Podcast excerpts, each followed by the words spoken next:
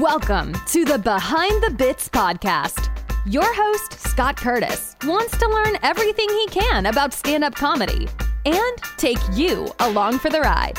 Scott and his guests talk serious about comedy in every episode. Behind the Bits will uncover knowledge from different perspectives on subjects such as writing and performing stand up comedy, as well as booking shows and the comedy life. If you're thinking about becoming a stand up comic, already in the comic game, or a comedy nerd, Behind the Bits is the show for you. Now, let's get Behind the Bits.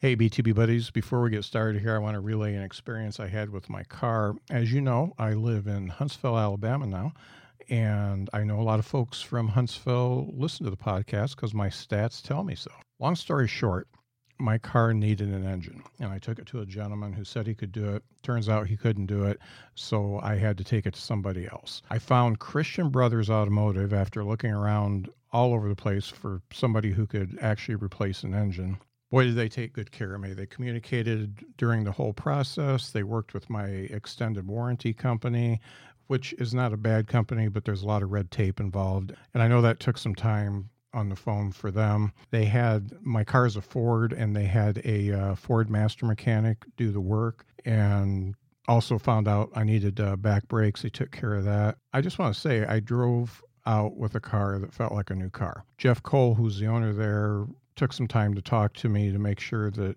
I was taken care of all right. And I was taken care of all right. And the nice thing with this is I get a 36,000 mile or 36 month warranty, whichever comes last. So that means if I drive 36,000 miles this year, I still got two years left on my warranty. Or if I take five years to drive 36,000 miles, it's still under warranty pretty good deal. I've never seen that from a mechanic shop before. They took great care of me. If you live in Huntsville and you need your car repaired in any way, I highly recommend Christian Brothers Automotive in Hampton Cove. Soon to have a location here in South Huntsville over by the boot. So keep your eye out for that. Christian Brothers Automotive, thank you for doing a great job. All right, BTB buddies, we've got Stephen Winer on the podcast today. Stephen Winer is a comedy writer that started out at National Lampoon and went on to be one of the first writers for Late Night with David Letterman. He went on to work with Robert Klein, Dick Van Dyke, and write for the new Mickey Mouse Club that came out in the 90s. Stephen currently writes some great articles about classic comedy films for the Criterion Collection. Make sure you check out that link in the show notes it was a great time talking to Steve about writing for different folks and different audiences. And it was really cool that he found Calvert DeForest, who is better known as Larry Bud Melman, before he was on Late Night. This is a really good episode. Give it a listen. Stephen, how are Hi, you? Scott. I'm fine, thank you. Let me give you a couple of quick corrections right off the bat. Okay. Uh, it was Showtime, not HBO, and it's Calvert DeForest, not Calvin DeForest. Otherwise, very, very good. Thank you. I appreciate that. And now try not to be distracted by your enormous head. Yeah. There's one thing that seems to be a common theme over a lot of the folks who did writing, especially for Letterman, in that there ain't shit on the internet about you. or anywhere else. Yeah, I mean, I, I did I did find a couple clips uh, yeah. where um, you you were on the show. One of them mm-hmm. was mm-hmm. um, stupid writer tricks, um, and yeah. and when I had laryngitis. Yeah. and and you and Carl were basically just uh, sucking up to Dave. That was your whole trick. And then you did. Well, that was a joke. Yeah, you did get to do a little spot that uh, brought forth some of the clips from uh, King of. We did a couple of them. Yeah. yeah. I don't know if all of them up there, but but we did it. We did a bunch of them actually, and we made new. We got to make new clips for the sh- specifically for the show. I don't know.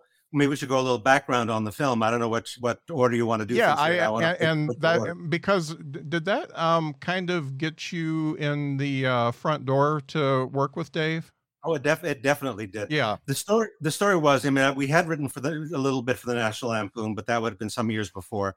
Uh, we had made this short, we made this short film that it was originally my idea that I brought to Carl, we, who I've been working with for some years, for this parody documentary about the world's cheapest movie studio of the 40s and 50s, which is going to be called Vespucci, and the movie was called King of the Z's, which uh, I don't like the term mockumentary. I always call it just called it parody documentaries. Uh, and so, of course, we had to make our, our own contemporary interview footage and also make our own black and white film clips from the actual movies. We had worked, we had, Calvert DeForest had actually come for an earlier film that Carl and I had made it, uh, and uh, there really wasn't a part for him in it, but he, he stuck in both of our, back of both of our minds. And uh, certainly, you know, when we are thinking of well, what kind of, I was thinking what kind of actors you would have at a studio that couldn't afford to pay people. Calvert sort of leapt to the fore. In any case, we made the movie and it played in an early t- uh, Telluride festival, film festival, and uh, it got picked up for Showtime, and it ran for two years on Showtime as an interstitial, uh, you know, between features. I actually never got to see it because, in fact, in those days, Showtime was only in the upper was the upper half of Manhattan, and HBO was below 86th Street where I live, and so I never actually got to see it on the air. Uh, Stu Smiley, who worked for the Rollins and Joffe office in those days, did see it on the air, and and he liked it. He he contacted he reached out and contacted me and he said you know i'd love to work with you guys. Is there something you that really appeals to you? I had been a big fan of dave's morning show uh, and i knew that the show was coming up. I don't i don't think it had particularly crossed his mind to bring it directly to him because i brought it up. Said, i said do you think there's any chance that maybe david you know would look at it and maybe consider us for the show? He says oh he said i didn't hadn't thought of that. Let me let me bring it to them and see what happens. Turns out that david and Merrill did see the film and they liked it and they brought us in for an interview and eventually wound up getting the job. That's that that's a that's a great story, and so I've read a lot about the show, and uh, you you come up in uh, some of the books, and one of the things that seems to be a common theme on the Letterman show is that the writing experience was unlike almost every other show, and that it was very insular um, instead of uh, collaborative. Um, and it was almost like a nine to five job where you uh, punched in, wrote your jokes, and uh, punched out. Uh, and that's a statement. And the question is Dave is a. Um, always always has been um, uh, a very private person. And one of the things that's important when you write for somebody's voice is to understand their sensibilities and understand what they think is funny. My question is, is how are you able to write in a situation where the host is kind of standoffish and uh, doesn't necessarily, you don't necessarily know what he wants? Well, I don't think that. I think there are a couple of questions. That in, let me break that into a couple of pieces, and if I forget one, come back to it. Um, first of all, you're never writing for a person for a comedian's private self. Mm-hmm. You're writing for their public self. Mm-hmm. The this the the way Dave presented himself on the air is what you're writing for. Right. So the I had already seen him on you know regularly on the morning show, so I had a bit. I got a sense of what the rhythm of his his style was. Mm-hmm. Uh, and I think the rest of us all picked it up pretty quickly. So it wasn't so much getting to know Dave personally as it was once you get to know his his comedy persona, his on-air personality. That's what you write for. Mm. I, I, I mean I haven't written with that for that many distinctive comedians, but basically that's always the case. Uh, in Robert Klein's case, I think that the, the dis, there was less distance between their public his public and private persona, but still there is a rhythm to Robert's performance, and you have to get that rhythm rather than this private conversation. So you're always speaking, writing for a specific voice, and the voice is not the person; it's their persona. Mm-hmm. I think that that's the best way I can put it. Now, when you when you were writing, did did the bits, jokes, everything that you put together, did that go to Merrill and then go to Dave, or how did that yeah. work? That's how it worked. I mean, basically, there are several ways of, of, of, kind of bits that you would come up with. Some would be bits you generate yourself. You present them to Merrill, see if she likes. Another would be what you know what you might call that we we call the re- refillables, which is bits that come back on a regular mm-hmm. basis, mm-hmm. whether it's viewer mail or or whack or the new products, which we called whack in the office the wacky pop bit, and things like that. Uh, those are those are always going to come back again and again. So in that case, we would all turn in pages, you know, 10 jokes or so from for a particular bit. Uh, if it was a prop thing, or we'd have like 10 prop ideas. Uh, viewer mail was a little different. You know, we'd be getting the mail, the, the idea, the ones that Merrill thought had promise, and she would give us those and a couple of days before, and we would write jokes to those that was a struck us. Mm-hmm. And the, but then everybody was essentially would turn up in in those cases. We would all be turning on in material for the same overall bits. Mm-hmm. In other words, everybody would turn in ideas for your mail. Everybody would turn in for new products, whatever. And then Merrill would pick the ones she liked best, and then she would take those to Dave, and Dave would pick the ones he liked best, mm-hmm. and that's how it, it, worked out. Cool. Dave really liked words, and yeah. he he liked silly words. He liked uh, you know words that you don't hear every day. He he liked that type of stuff. How did you key in and be able to use that to get some of your bits on on the um, show? I don't know so much keyed in. I, I always love verbal that that kind of thing myself. Mm-hmm. I loved I, I love the way he used words and I love the kind of jokes that he did on his own. So the the you know the trick is to write in that voice, and I can't can't really explain a particular way you go about it. You just have to learn sort of get that voice. The the thing is, I found that when I was working for any comedian with a strong voice, whether it was Dave or Robert or whoever, they would be so much in my head, so present in my head that I would find myself talking their rhythms when I was not there. Yeah. I'd be talking their rhythms to people I knew, you know, uh, sometimes uh, and get, get you into trouble because I remember one time I was actually around Dave when, when, and I wound up actually saying something in his kind of rhythm and I saw the look in his face. I said, okay, I remember doing that again. On the other hand, there's a story, uh, there's a Robert Klein story that I, I, I think I told on Mike's, so I don't know if you want to hear it again, but it's very indicative of how that works. I, you know, when, when I was working, in Robert's case, I had been a fan of his literally for, at that point, for since this, you know, he first started. I saw his first Carson appearance. Mm-hmm. Well, I've been a huge fan for a de- you know a decade, a couple of decades, or at that point, or almost a couple of decades. I guess, I guess it was probably probably under two decades, but whatever. I've already been a big fan, and so that voice was in my, my head easily. But and plus, there's a certain Jewish comedy rhythm that I that I was sort of born into. You know, it's it's that just does happen. So I I would find myself talking like Robert, almost accidentally in a lot of places. And Robert, you know, would hear that and say, I love that you do. Nobody does me. And he'd say, you know, like that. And there one day, again, I wasn't trying to do an impression, and I don't really do vocal impressions. I mm-hmm. can sort of do people's rhythms.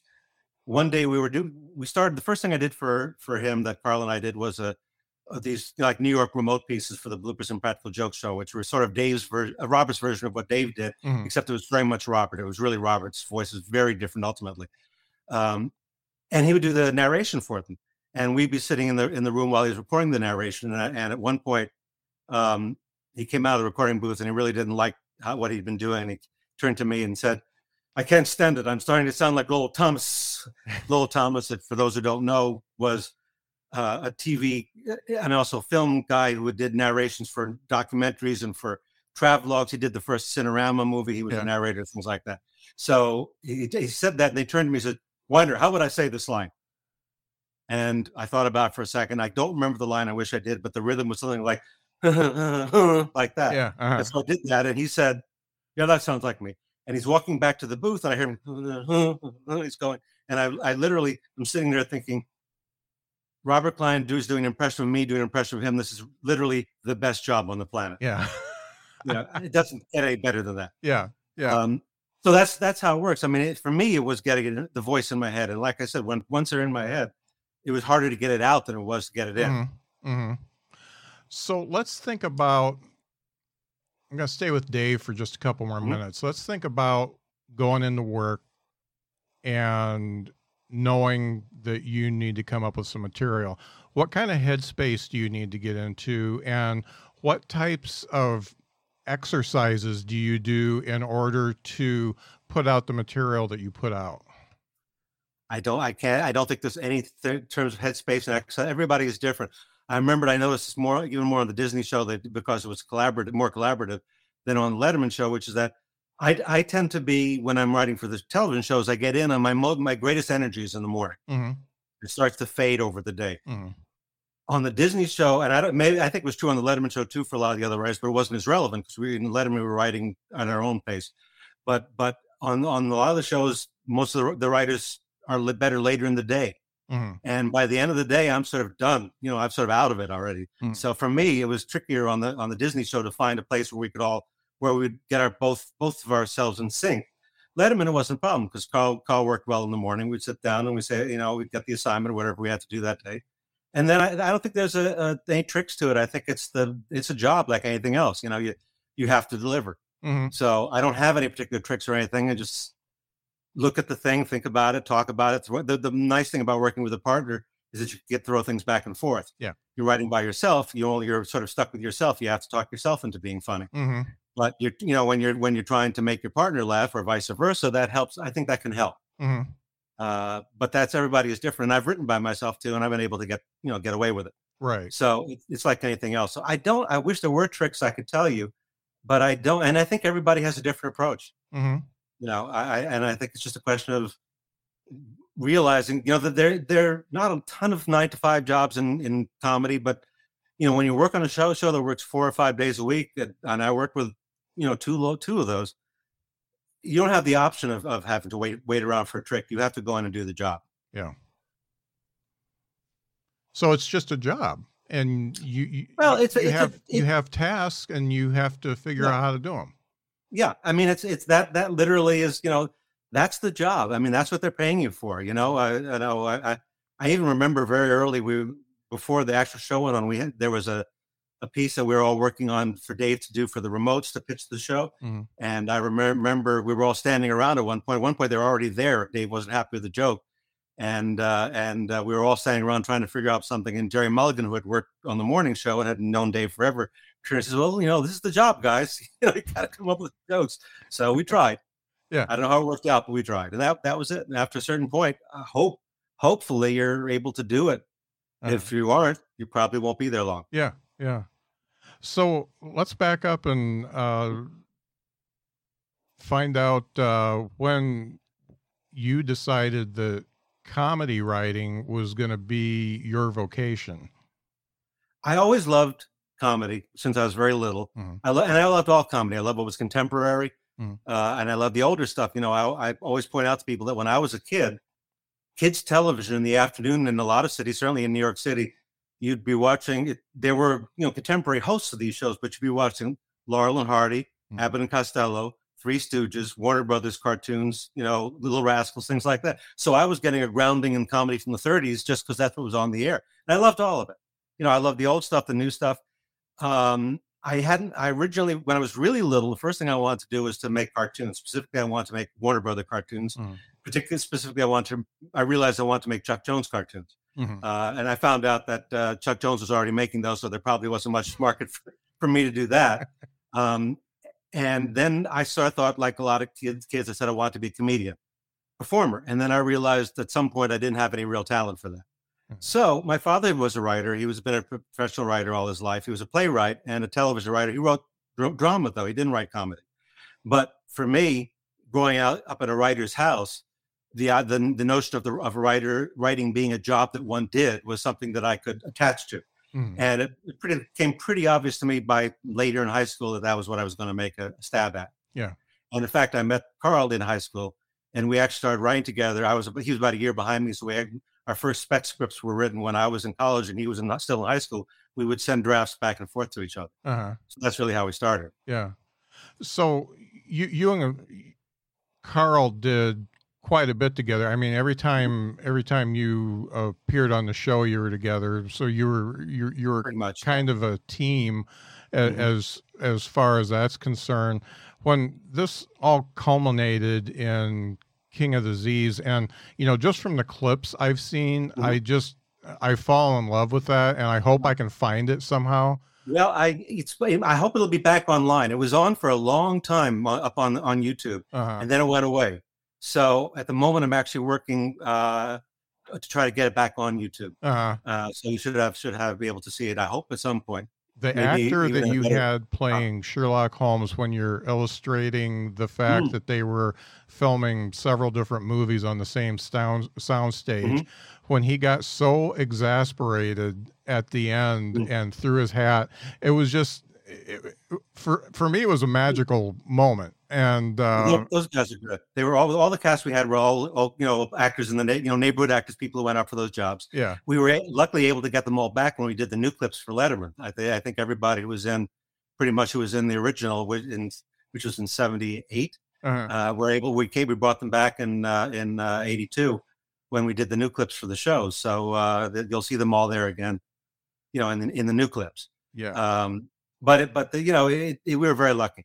And the actor we had now, you don't see him because they only use the actual clips from the the black and white clips. But in the actual film, we have the interviews with the with uh, the the owner and the, the manager of the studio, and he was very good. And we have a lot of other good people in those clips too. Uh-huh. Uh, I'm even in it for half a second, and I'm terrible, but I, but I can't do anything about that because I I had to leave mo- a little bit of my thing in because I like the joke that led into me. Uh-huh. But uh, I cut out most of my performance because as I said and now realized again, I was not a professional entertainer. I was a writer.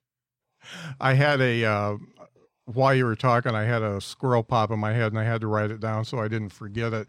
Do you consume any of the uh, current comedy uh, that's going on? Any of the shows? Any of the yeah, stand up? Some, but I don't keep. I don't say that I keep up. Uh-huh. So very often when they ask people, their entire comedians, entire things have just gone by me. Right. And it, but I'll, I'll, find some, and uh, you know I don't know if they're necessarily the best, but they're the ones that somehow get on my radar. Right. Um, and I think there's some really good stuff out there. You know, I do watch occasionally. I do watch uh, Colbert, and I do watch the uh, uh, Trevor Noah, and I um, I don't watch a lot of t- other. I don't watch any other talk shows mm-hmm. particularly. I don't. I'm, i watch. I said I watch Colbert. I don't keep up. I don't watch uh, uh, any of the Jimmys. Mm-hmm. Um, uh, I watch some com, you know, sitcoms. I watch some other kind of comedy shows, but it's it's you know again uh, you could ask me somebody. Uh, I mean I miss entire people. I, I, managed to miss the entire career of Bill Hicks when he was on. Yeah. When he when he died, it was like, oh, this was the greatest comedian. I said, it was Bill Hicks.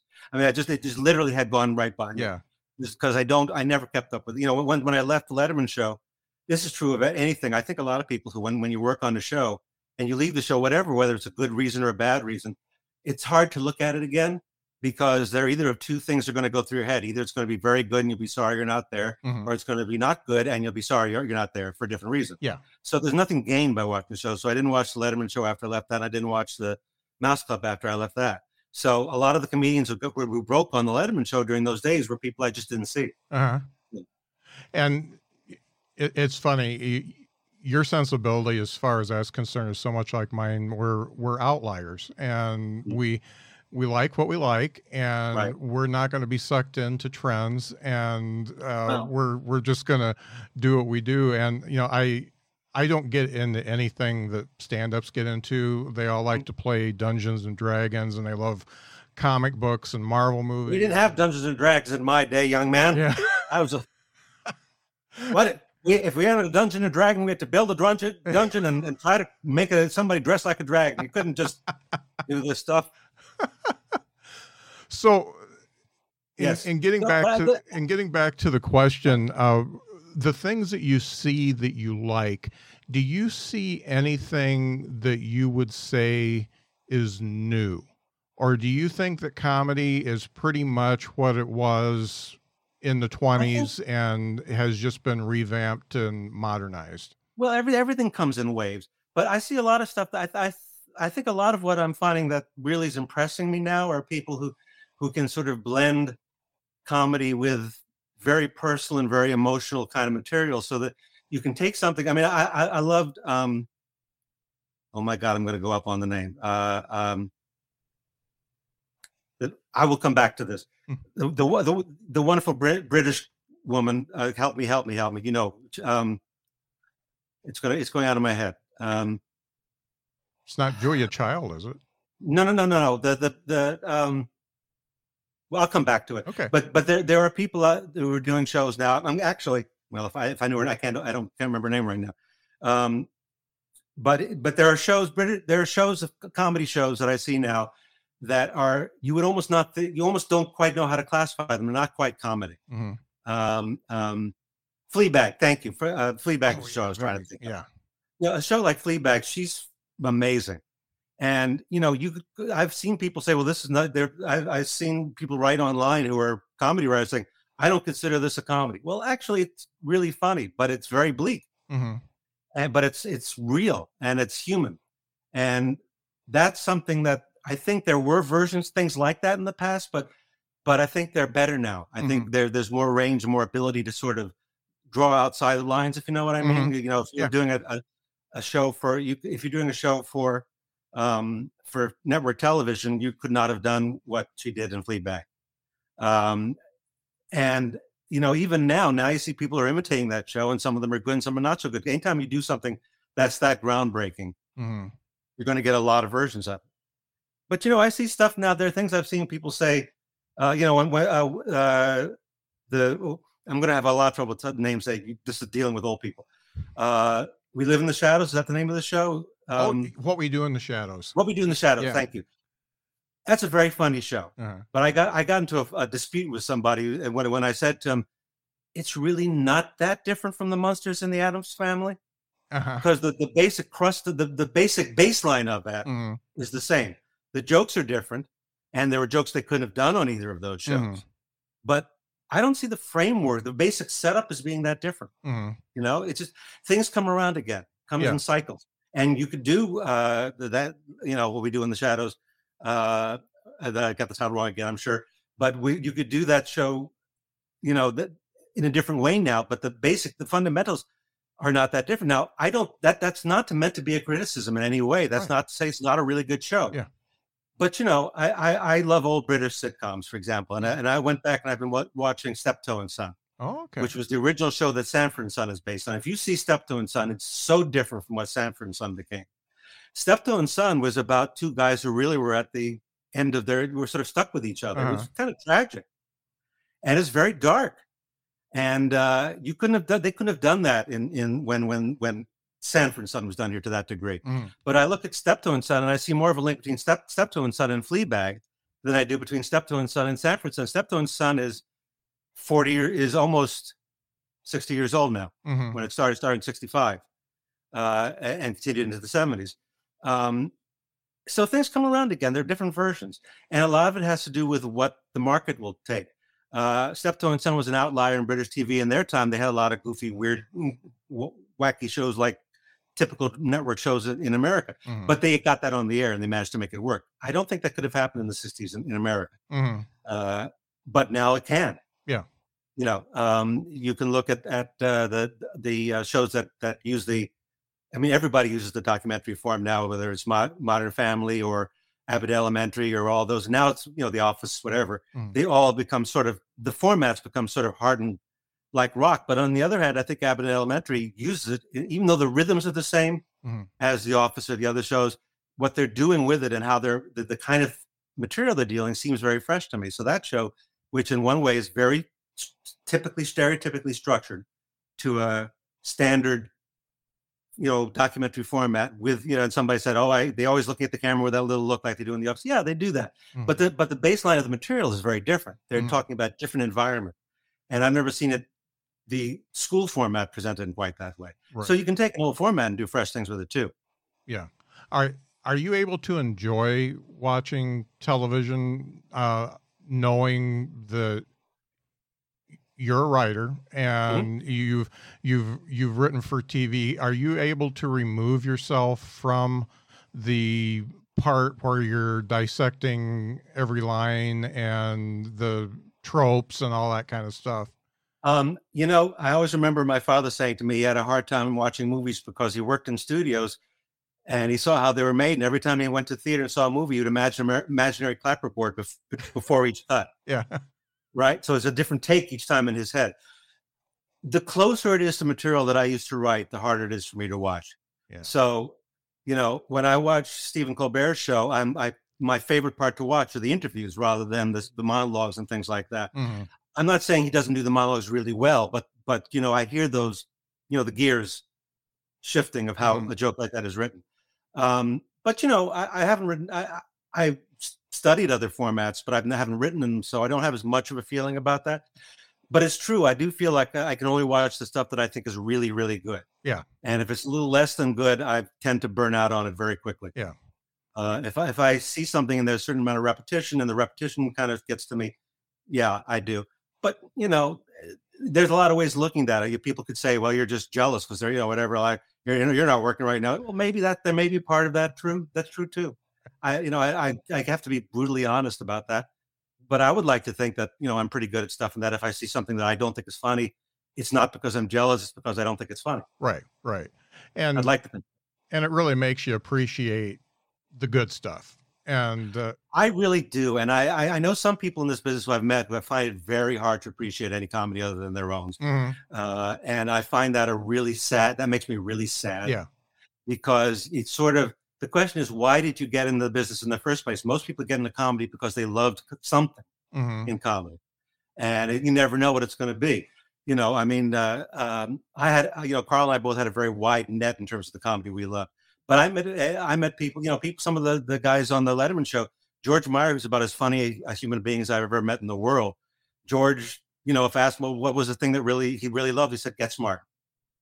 mm And then I try to get others out of him, and it was very hard to find others that he loved as much. yeah, But you know, get if Get Smart did the trick and got him to this point to be what he was. I think most people who, who do comedy are, are basically funny, hmm and I think that that if they uh, the paths they take into the business are not always the same. hmm The fact that I was I was a, a lover of comedy and still am, and I still you know I write for I write for Criterion. I have it on my T-shirt Mhm. of the Criterion Collection. I've been writing for the last 10 years. I've been writing film uh, essays about film comedy, classic film comedy for about 10 years because I always, this is stuff I'm writing about stuff I always loved anyway. yeah, So I can sort of step away from the, the writer, comedy writer gig and examine it like uh, from the outside. uh-huh.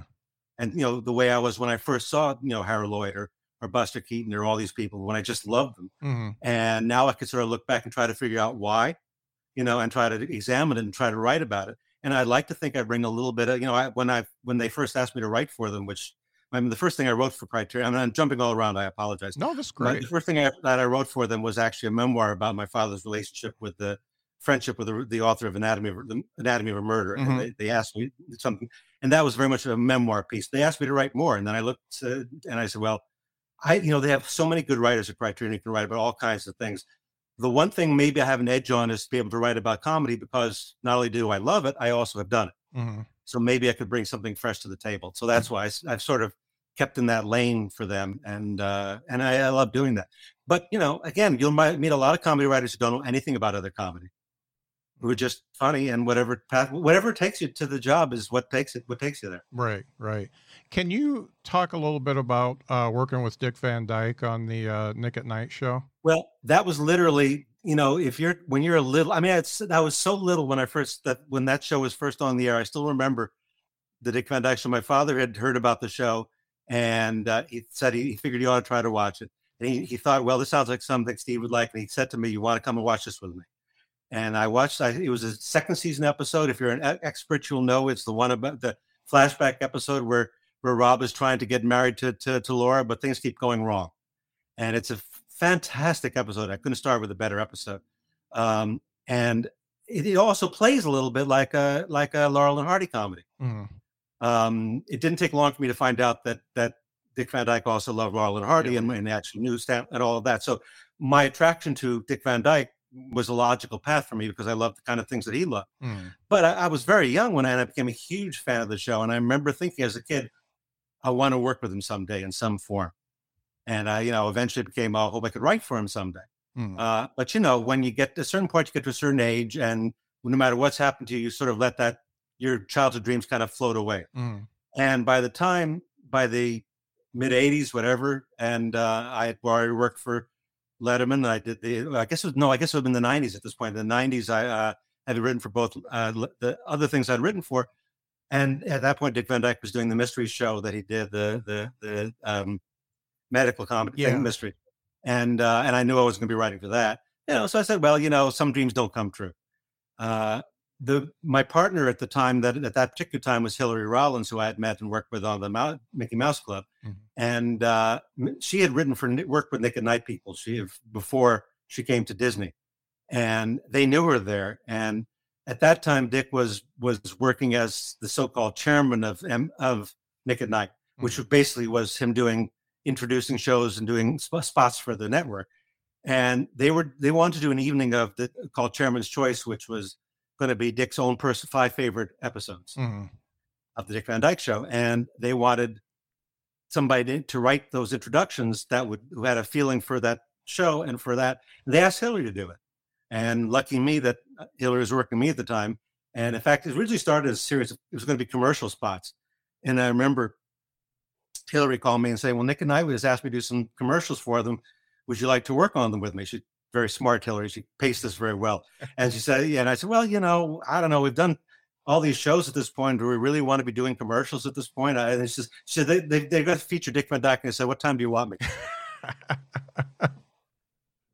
so that became it actually turned into an actual show rather than a series of commercials. Uh-huh. Uh, it was amazing. Yeah, you know, he, he is the, he is exactly the person you would imagine him to be mm-hmm. and would want him to be. He was yeah. incredibly nice, very open, very easy to talk to, very easy to work with. You know, he could have easily, and I actually said to him, if you want me to go away, just say it, I will go. Because uh-huh. basically I was following around like a puppy dog. Yeah.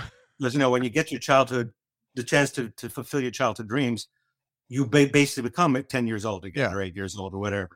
Um, so I did get that experience and it was wonderful. Yeah. You know, it, it was uh, just a, a, great experience. I, I can't say I learned anything from the experience other than uh, sometimes your dreams come true and, it, and it's worth it. Yeah. Yeah. Uh, you know, writing for Dick was just going to be like writing we what we always dreamed we would be able to write for Dick. And you know, the thing we wanted to do with that is because most of the things they had done with him before had been pretty straight. I said, well, you know, you've got a great comedian there. Let's try to write something funny for him. Yeah. So he tried to write something funny for him. How well we succeeded is up for grabs, but that's uh-huh. what we were trying. Did his favorite episodes match up to yours? Yes, and some of them yes, some of them no. Uh-huh. It's interesting. A lot, most people in most people's list of favorite episodes, they usually talk coast to coast big mouth, which is the one where Laura says that that uh, Alan Brady is bald and and that creates huge problems, and then it, she has to go in front of, of Alan Brady, Carl, Carl Reiner, uh-huh. and and and he has that great scene with her, and he didn't pick that episode, and I thought, well, I, I'm sort of thinking about this, and this is just a guess. I don't want to speak for for Dick Van Dyke, God knows. I thought, well, you know, it's really it's really Mary's episode, Mary Tyler Moore's episode. It's really her episode. And and I think in Dick's mind, I think he his first instinct is to go for the ones in which he felt he was really was able to do what he did best. Right. Um, this is a natural. I don't think there's anything. It's not an ego thing. I think it's just a natural thing. Yeah. So, but some of the others were, yeah. I mean, I would have probably put the one that I that first one that I saw is still one of my favorites, but uh, and I don't I don't think it was on that list. I can't even remember the list anymore. It's been so long. I don't think it was one of those. Yeah. But uh, everybody has different lists. The great thing about the Dick Van Dyke show is there are so many, so many great shows. Oh yeah that you know you take if you reached in and t- took five and just threw them up there you're likely to get five great episodes yeah it was so ahead of its time and i don't know i, I don't know how it was able to catch on it was so far ahead one of the one of my pet peeves about television is in the dialogue it always just feels like people are taking turns talking and mm-hmm. that was never the case on the dick van dyke show because you know um, they would talk over each other there was it, it, was it was real acting and it was real dialogue and for some reason even as a kid that stuck with me and mm-hmm. now when i watch shows that are um, just more you, can just tell folks are just saying their lines and well, there's, there's no emotion behind it it really it really bugs me and i i tune out like right away yeah I don't I don't like comedy shows where I actually hear the punchlines. You know, this where where I can feel the machinery grinding. Oh yeah, I mean? yeah. Uh, but but and the thing, one of the I mean, I, I spend the whole hour talking about the Dick Van Dyke show too, and probably shouldn't. But I, I, you know, Carl Reiner always said the difference between ours. One of the ways you could mark the difference between our shows and other shows is that people would come in Monday mornings on on and they would have their you know their board room, you know, their meeting room, and they would say, "What?" And the producer would say, "What have you got for me this week?" Mm-hmm. And Carl Reiner said we would come in the, on Monday, and I would say to the writers, "What happened to you this weekend?" Ah.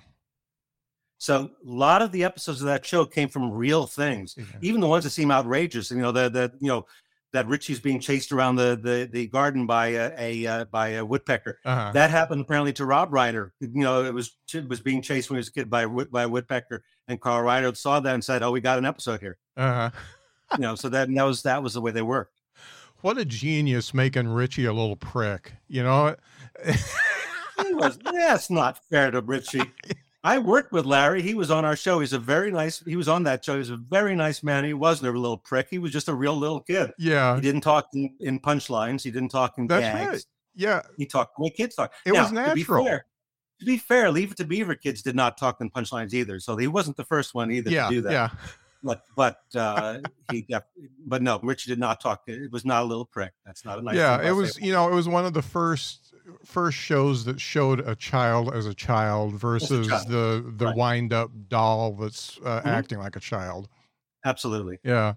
Let's talk. Let's talk about Robert Klein because mm-hmm. uh, so he he pretty much stole you from Letterman, right? No, we'd already been off. We've been away for from the show for for some time. Okay. What happened was we we had been we uh, we left the show and uh, we're looking around, and uh, you know it's tough if we don't go to California. We didn't. Neither of us really want to live in California. There wasn't, yeah. and so not that much in New York.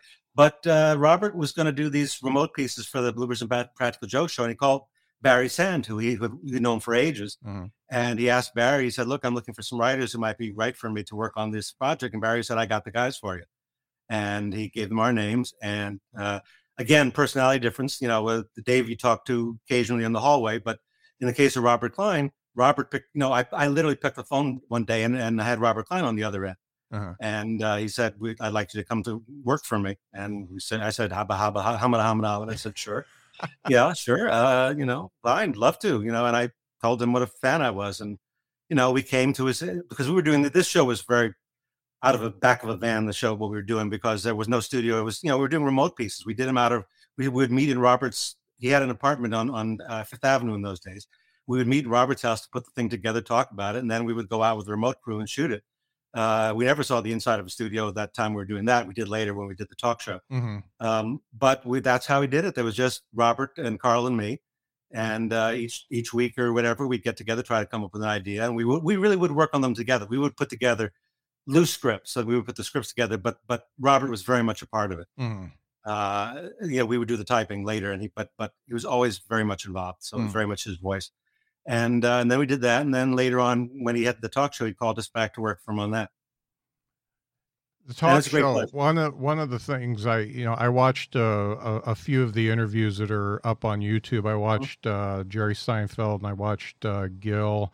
Um, the Seinfeld interview really stuck with me because uh, it's the only time I've ever seen Jerry, um, I guess, showing reverence uh, for someone else um, and actually being like that little kid that's meeting his hero. Um, and I'm mm-hmm. sure they talked a little bit, but you know, it you see Jerry on any other show, um, and he doesn't do that many talk shows, but you see him on any other show, and even his show, he is um, always. It always seems like he is either higher in stature or equal to who he's talking to. Whereas with uh, Robert, it seemed like he was actually a little starstruck sitting there with him. Well, I, I that one I can almost give you a little background on because I, I, didn't know Jerry well, but I knew him a little bit because my, my Carl was trying to also be a stand-up comedian around the time that that uh, we were working together, uh-huh. and uh, and he and Carl would work at at, uh, at the comic strip, which is two blocks from where I live, still live, um, and uh, so I would go down to see Carl there, and I, then Jerry was sort of the big guy there at that time. He was really breaking then at that mm-hmm. time, but he also would, you know, Jerry would also occasionally do the mic open, you know, the mic nights, the first night when Carl would be working out stuff. So I, you know, I met Jerry to say hello to. Uh, and I, and when Robert first called us, called us actually, I, I, don't remember why Carl wasn't there. I guess he couldn't make it. But Robert said, "I'm I'm doing Caroline's. I'm with Caroline's tonight. Come and visit. You know, I'll, I'll, have a table for you. Come and we'll talk after the show." So I went down there, and, and Jerry was at the table with us. Mm-hmm. He had mm-hmm. been he had been put at the table with us. So I got to talk a little bit, and you know, we talked about Robert.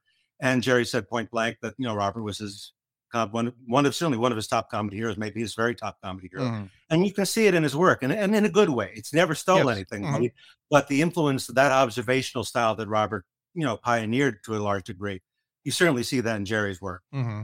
And uh, and uh, I think Jerry was the next step. I think it was just Robert and Jerry. But what what makes me sad now is there are a lot of young comedians who I think don't know Robert's work, and some of them do observational comedy, and they may think at the back of their minds, well, maybe I'm sort of maybe a little bit like Jerry Seinfeld, but they don't even know the line that got to Jerry that got to them. Yeah. You know what I mean? Yeah. That makes me sad. You know, I really wish more people knew Robert's stuff. And there, you know, it's out there. You can yeah. still find it. There's, you get a box set of his HBO specials. You can get his records. You can yes. get, you know, you go on you. There's a little bit on YouTube. He's pretty good about keeping his stuff, the copyrighted stuff off of YouTube, but there's a little bit there. Yeah. Uh, and uh, you know that makes me sad, but I, I hope people can reacquaint themselves with Robert. Yeah, I want to I want to make you a little bit happy because I I've talked to I somewhere around 140 stand-up comedians during the run of this, and a lot of them do the homework. Mm-hmm. Uh, especially the ones who do well. Um, and mm-hmm. you know, I taught I talked to this. Tw- I think it was like 22 when I talked to him. This kid from um, Chicago, and he knew everything about Robert Klein. He knew Moms Mabley. Wow. He, you know, he knew he, he knew everything back, and he was a, a, voracious watcher of them and understanding the craft and understanding what worked then that could possibly work now. So a lot of them mm-hmm. actually do. Now, a lot of them, a lot of them you see on stage, maybe not. Um, but a lot, a lot of them that I look up, um, I see some meat on the bone there, and mm-hmm. um, I don't have just anybody on the show. I, I, I, have the ones that I, today. Yeah, I have, I have the ones that I think are um, actually a true student of the craft, and uh, mm-hmm. I, I tell you, a lot of them actually will list Robert Klein as one of their major That's influences. That's really good to know. And they're 25 years old, and That's you know, yeah. It, so there's always those people out there. I mean, you know, as an old comedy buff, I remember. Well, now he's not that young anymore, but when but with the early days of the internet, somebody started a Charlie Chase fan page, the great uh, Hal Roach comedian Charlie uh-huh. Chase. It was like an 18 year old kid. Yeah.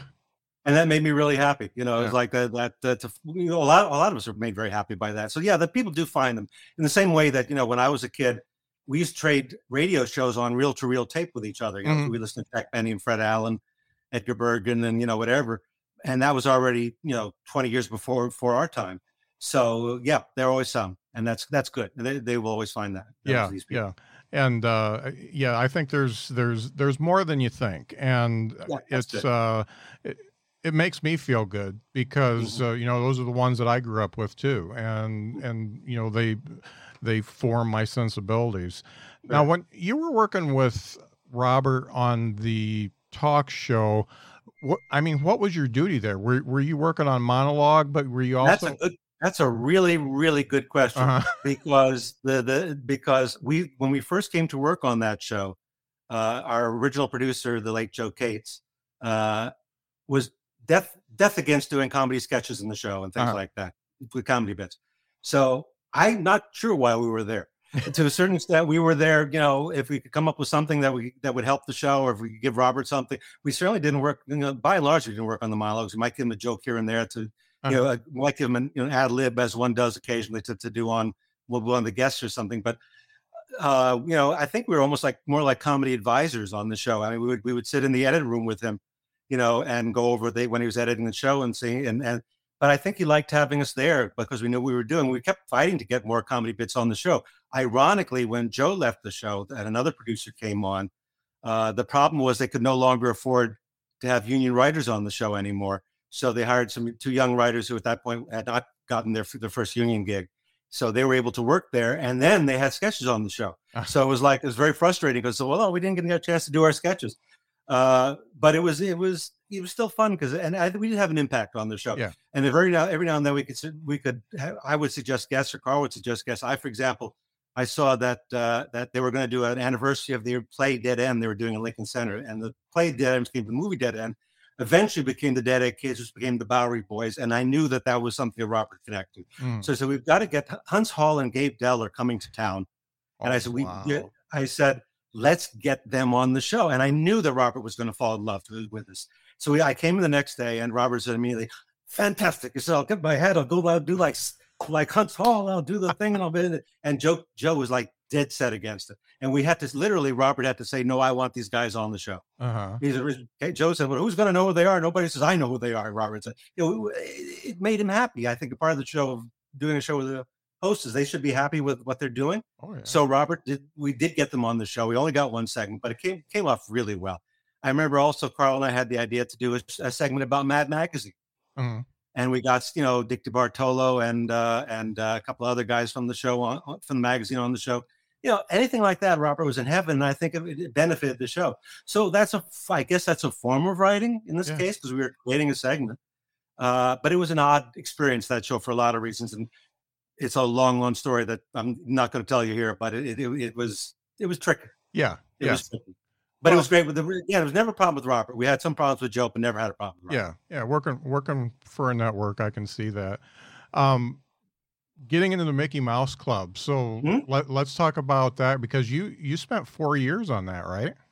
Well, uh, four seasons, three years. Four seasons, yeah, four okay. seasons, yeah. Yeah, talk talk about that and how it differed from your uh, writing experience up until then, and what well, you gained from it. I think I, have I've told I now told the story of how how we got the job on four different podcasts. So I'll skip that now. Anybody wants to hear that story, go to the to to the to Mike Chisholm's uh, podcast. Yeah. But once we got to the show, um, you know, it was tricky. We, I mean, we we actually t- asked our agent if we could get it, get ourselves an out after 13 weeks, so we could leave if we wanted to. And she said, no, they won't take that. It's okay. Well, we'll go for the first season. Maybe we can always make ourselves so unpleasant that they'd want to get rid of us. If it was un- unpleasant, but it turned out to be a really wonderful experience. Uh, it didn't turn out to be that Disney thing. The Disney people were the executives; they were on the outside, but all of us on the inside. And a lot of this, I think, had to do with Alan Silberberg, who was the head writer, who chose writers very well and was mm. a, he had a good eye, and he also knew what he wanted. Mm-hmm. And we were more in tune with what he wanted, which was a good, which meant that all of us on that show were in the same vein of what we wanted to do. And there were two things that Alan said to me later on. He said that, uh, you know, I said to Alan at one point, you know, it's so great that we all really like each other on the show because that's not always the way on a show like this. You know, there were two things I wanted when I was hiring staff. I wanted a really good writers and b people to get along with each other. Now that's a novelty. Mm-hmm. Not every head writer is going to do that. Um, and I, it paid off in this case. And we, all of us, for example, this was not the way it was on Letterman, but you know, it, it worked for Letterman. But on, on, the Mouse Club, we all worked with each other. We worked in different combinations. Every writer on the floor at one point or another worked, you know, with it. Not only with who they originally worked with, they worked on their own. They worked with the other other writers in turn, or three writers might write a sketch together. It could be anything. Mm-hmm.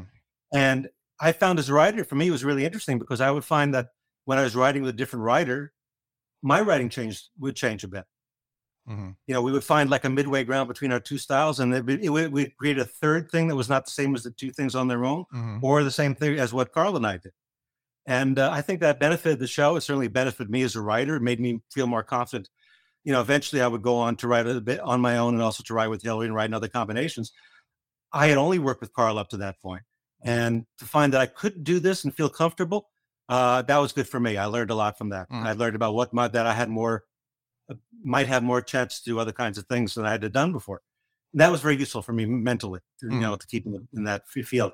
Um, if your next question is writing for kids, which is usually what the next question is in these situations, uh, the answer to that was, well, I mean, it is sort of is, isn't it? Right? Because I mean, if you if you write adult stuff, they say, "What's it like to work for kids?" I never, I never wanted to write for kids. That's why I didn't want this job. I had no interest in it. I still don't have any interest in it. I, you know, they asked me in the in the in the one of the meetings, you know, one of the uh, job interviews that we had, they asked, well, how would you write for kids? And I said, you know, so you, you only write for us, I would write for kids. I said, I, we, I said, we wouldn't. We'd write for adults and we'd cut out the stuff the kids didn't understand. Mm-hmm. And in point of fact, I don't think we even, I tr- we tried not to even cut out the stuff the kids wouldn't understand. Mm-hmm. The thing was, if you write comedy and you're not writing to be funny, period, you're not doing your job properly. Yeah. You know, if you're writing down because you're writing for kids, you're not doing your job you know, go back and look at the Rocky and Bullwinkle cartoons. It's full of jokes for that. You know, kids and adults watch that together because there were jokes that kids wouldn't get, and there were jokes the adults got, and the jokes that the kids got were funny for the adults too, because yeah. it's just funny. Funny is funny. Yeah. And we tried to do that on the show. We tried to write. You know, my my men- mentality was, if you're writing for a sketch comedy show, which is what this was, this was a sketch show. The Letterman show wasn't was not a sketch show. Mm. Uh, neither was the Robert Klein show, but this was a sketch show. This has more to do with like the Carol Burnett show they did with the Letterman show, mm. because there were sketches. And so if you're writing for if you're writing a sketch show and your cast members are children, what do you write? So for us, it was like, you know, it's simple. You write about you dig into your memories, you write about your childhood, you write about, you know, school life. What was, you know, what do you what was funny when you were a kid? You write for home, you're, you know, try, you know, work being with your parents, you write what, what that comes from. And you still do the parodies. We did movie parodies on our show. We did everything that we would have done on, you know, if it was for the Carol Burnett show. Mm-hmm. You know, or, or, or any of the other variety shows that existed we didn't really try. We did never try tried to write down. We just tried to write as funny as we could. Luckily, our kids were so talented and so funny that we could write anything and they they could grab and they could run with it. You um one I think one of the things we do as adults is we uh we sell kids short. Uh they're they're a lot mm-hmm. smarter than you think they are. Yeah, well I that was our problem. That's what we learned so fast. Carl and I both said you know, I I know they're going to be adults, I host on the show, but how do you write for kids and assume that they're going to be able to get the jokes across? How are they going to process this and then give it back to you? They were so damn good. Yeah. I mean, you know, some of them were, were great out of the gate. Some of them learned on on the job, but by the second season, they all could do it. They all could. You there's nothing you could write that they couldn't pitch, you know, and they could do it just as well as any adult comedy star. And you you, you learned from them at a certain point. You learned that there was nothing you could toss them that they couldn't handle. Uh-huh. They were just as good actors as any other comedy actor. It was just a, just you're just running for pros. That's all. hmm First rate comedy minds. Yeah. It's all the same. When you um, think about everything you've written and everything that got shot down, uh, is there any bits or any jokes, any sketches that you think would have been just fantastic, but they got shot down and they never saw the light of day that you go to bed thinking, God damn it, I wish that thing would have gone on Not- there. Not so much on Letterman. We- The the the Mouse Club turned weird in the fourth season because the show changed a lot, and and the, suddenly the, the the show had become a big hit. Mhm. Uh, and and when it becomes when a show becomes a big hit, the executives get terrified that you're going to do something to ruin it, even though you're the ones who made it a hit in Right, the first place. I don't mean me. I mean all of us, Yeah. right? All of us knew what we were doing, and they more. They didn't leave us alone, but they gave us a certain amount of rope in the first couple of seasons Uh-huh. because that way, if the show flopped, then they'd be able to blame us. So they gave us enough rope. But by the fourth season, they were they were going, they were doing everything to drive us crazy, and they, it was, became impossible. And the entire, all the writers but one, the, all the production people, the only people who left at the end of the fourth season, they got a whole new bunch of people to write and produce the show after that. Mhm. We just we didn't want to be there anymore. And there were some sketches. We they killed a lot of great sketches. We wrote a sketch. Um, we had they loved they actually did like us to parody the Disney characters. Mhm. They really did. And we had, we had established some of them in the past, some of the you know some of the dwarves and things like that.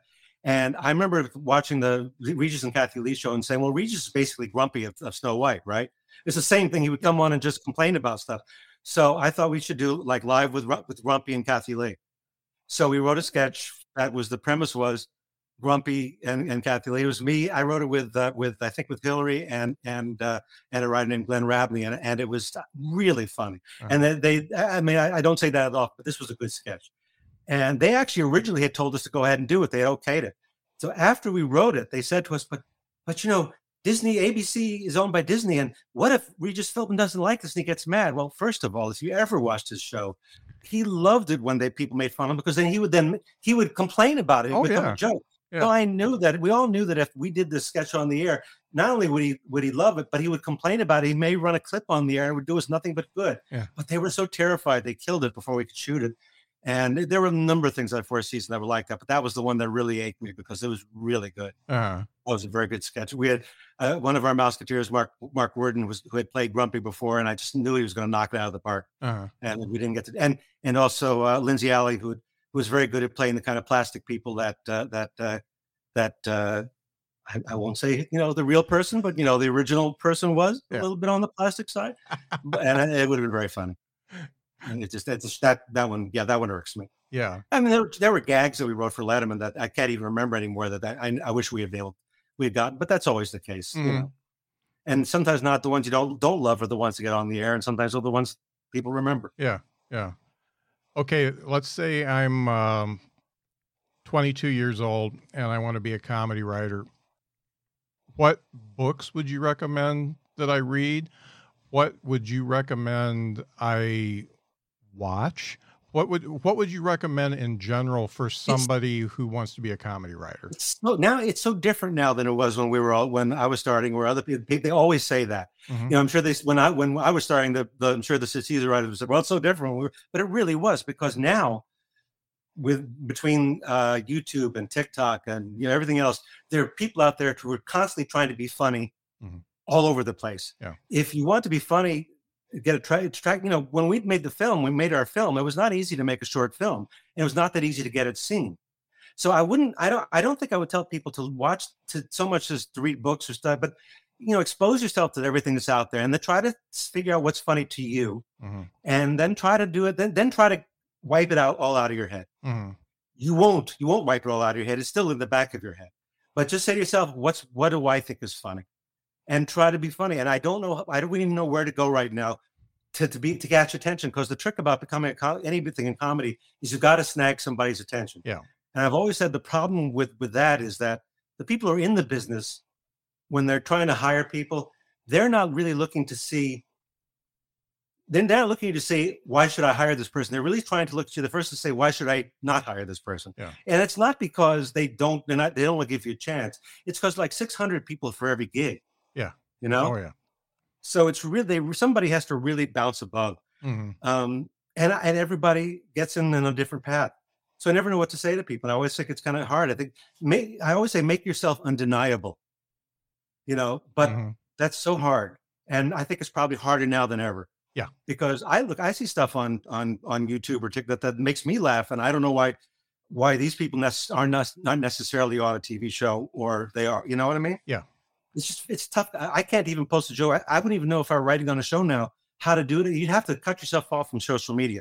Because sometimes I'll try. I'm going to write a joke on Facebook, but before I post a joke on Facebook, I want to see if anybody has done it first or Yeah. some version of it. I And do the same Nine thing. out of ten times, it's there's been a version of it by somebody, Yeah. either a professional or somebody who's just funny. Yeah. Yeah. So it's tough. It's Yeah. tough. The problem, And I, and I wish there'd be more help. yeah, and I don't want to sound like a old guy railing on uh, new stuff, but a lot of the TikTok, YouTube people, they are a mile wide and an inch deep. So they, That I don't know because you, you pay more attention to it than I do. yeah, But you know, you look at somebody like you know when when Sarah Cooper was her name, I think, who did the the, the Trump pieces with the vo- we do the, oh yeah, yeah, when she sort of bounced out of the thing and people started knowing her, she was doing it on her own. And I looked at that stuff. This, this stuff is freaking brilliant. hmm Now, you know, I know she's doing other things now. I know what the you know, the next thing we'll sort of see what what you can move beyond that. Yeah. But you know, somebody could do that now, and that was that's I guess a version of sort of what we did with our movie, but she was able to do it in her house. hmm You know, Yeah. with a camera, with Yeah. with, with a phone, right, yeah, and uh, you shouldn't have to raise the money, and that's great. But it also means that everybody else is doing it too, right, right. right? There are a million people who want to be Sarah Cooper out there. Yeah, and I think I think a little bit of it is that uh, you you get your shtick, the the thing that makes you popular, the the thing that gets people's attention, and you just hang on it for too long. It's just it's just like TV. I mean, it, it's a kind of a jump the shark type thing, except for you don't grow and your comedy Right. doesn't grow with you. I mean, when you look at Robert Klein's first special Mm-hmm. versus his last special, that's a different comedian. And it's because he learned and he grew. Mm-hmm. Well, but but I, to be fair, because everything is a case by case basis. Very often, the people who put make the shows don't want you to do anything new. Yeah. If they've hired you for something, Yeah. that's what they're paying you for. And they say, but yeah, but I want to try to do this and this and this. And then you don't get that option. Yeah. So I, I- don't necessarily think that people are necessarily clinging to their bits. I think most people who create comedy really want to do a broad spectrum. hmm They want to do all kinds of things. You know, if in the, I don't know if this is still true, but it used to be true that if you got on a variety show first, the way we did, like Letterman show, you couldn't get on a sitcom. Yeah. Because they saw you as talk show writers. Yeah. Comedy, you know, that kind of show. Right. But if you if I if our first break had been on a sitcom, I don't know if they'd have seen us for Letterman. Yeah. Interesting. We weren't trying particularly to get on a variety show. Yeah. That's just happened to be the one we got on. Yeah. It's funny you mentioned Sanford and Son, and uh, Redd Mhm. Foxx was such a multi-dimensional character and one of the Mm-hmm. most interesting monologist, mo- monologist, whatever. Mhm. Um, Monologist. um, w- one of the best, and you know he was. Sanford and Son was great, but he was reduced to quite a two men, two dimensional character in that show. Um, I mean, very But he was- little did you get to see any depth there. Well, I didn't see. I haven't seen a lot of interviews with him, so I'm speaking out of what I might think might have been going on in his head, and maybe totally wrong. Mhm, But you know, he'd been in the business already for about 30 years, probably at that point. mhm. and now he was a TV, a huge TV star. I, I think he was probably okay with it. Yeah, Now, yeah, he may have wanted to expand. You know what I mean? I mean, he may. I mean, he may have wanted to expand, do other things. He may not have gotten a chance to. do. yeah, But you know what? When you've been beating at the beating away at it, the way he had been for so, and he always had a hard time because he couldn't do his material on television. yeah, days. yeah, You know, he was doing the the so what they used to call party records, which was the blue material Yep, that he did. That's what he made his name on. But they wouldn't have you on TV if that's what you were doing in Yeah. those days. So for him to break through at that point in his life, I I bet it was a, a wonderful thing. yeah. But that's me. yeah going into yeah. his head, which is Yeah. not fair. Yeah, it's just it- it's it's interesting to see to me that these people who were so great. There, there's a show on right now that uh, I, I think is doing the same thing to another comedian that is also very good. Um, and it's just it, for me, it's just kind of sad. Uh, and you you don't get to see the full person. However, I know that they're doing what they need to do to make a buck and Here's the, here's the bottom line: the comedy is a business like everything else. Yeah. and you know the degree to which you get to do your zone, you know, to do the things you really want to do, are subject to so many. Yeah. I, mean, I really felt I was very lucky because I felt that Letterman was in my wheelhouse. It was Mhm. something that I loved anyway. It's not everything that I was able to do, but it was something I could do. Mhm. And you know, the other stuff that I've done have been other facets of what I've done. And you know, I didn't get to do everything I wanted to do. I would have loved to have had to have a show of my own that I could a show run that I could create on my own. Do Mhm. I don't even know what that would have been like, but it would have been different, probably. Mhm. But uh, you know, I can't complain. I've had a wonderful time in the business. I had no, you know, the, whatever bad experiences I've had, and I've had a few, were never about me or about me, my work. Was, you know, that something else would be in the mix. Mhm. Um, so I, I can't complain. I, I and I like the people I work with. I like David. I like Merrill.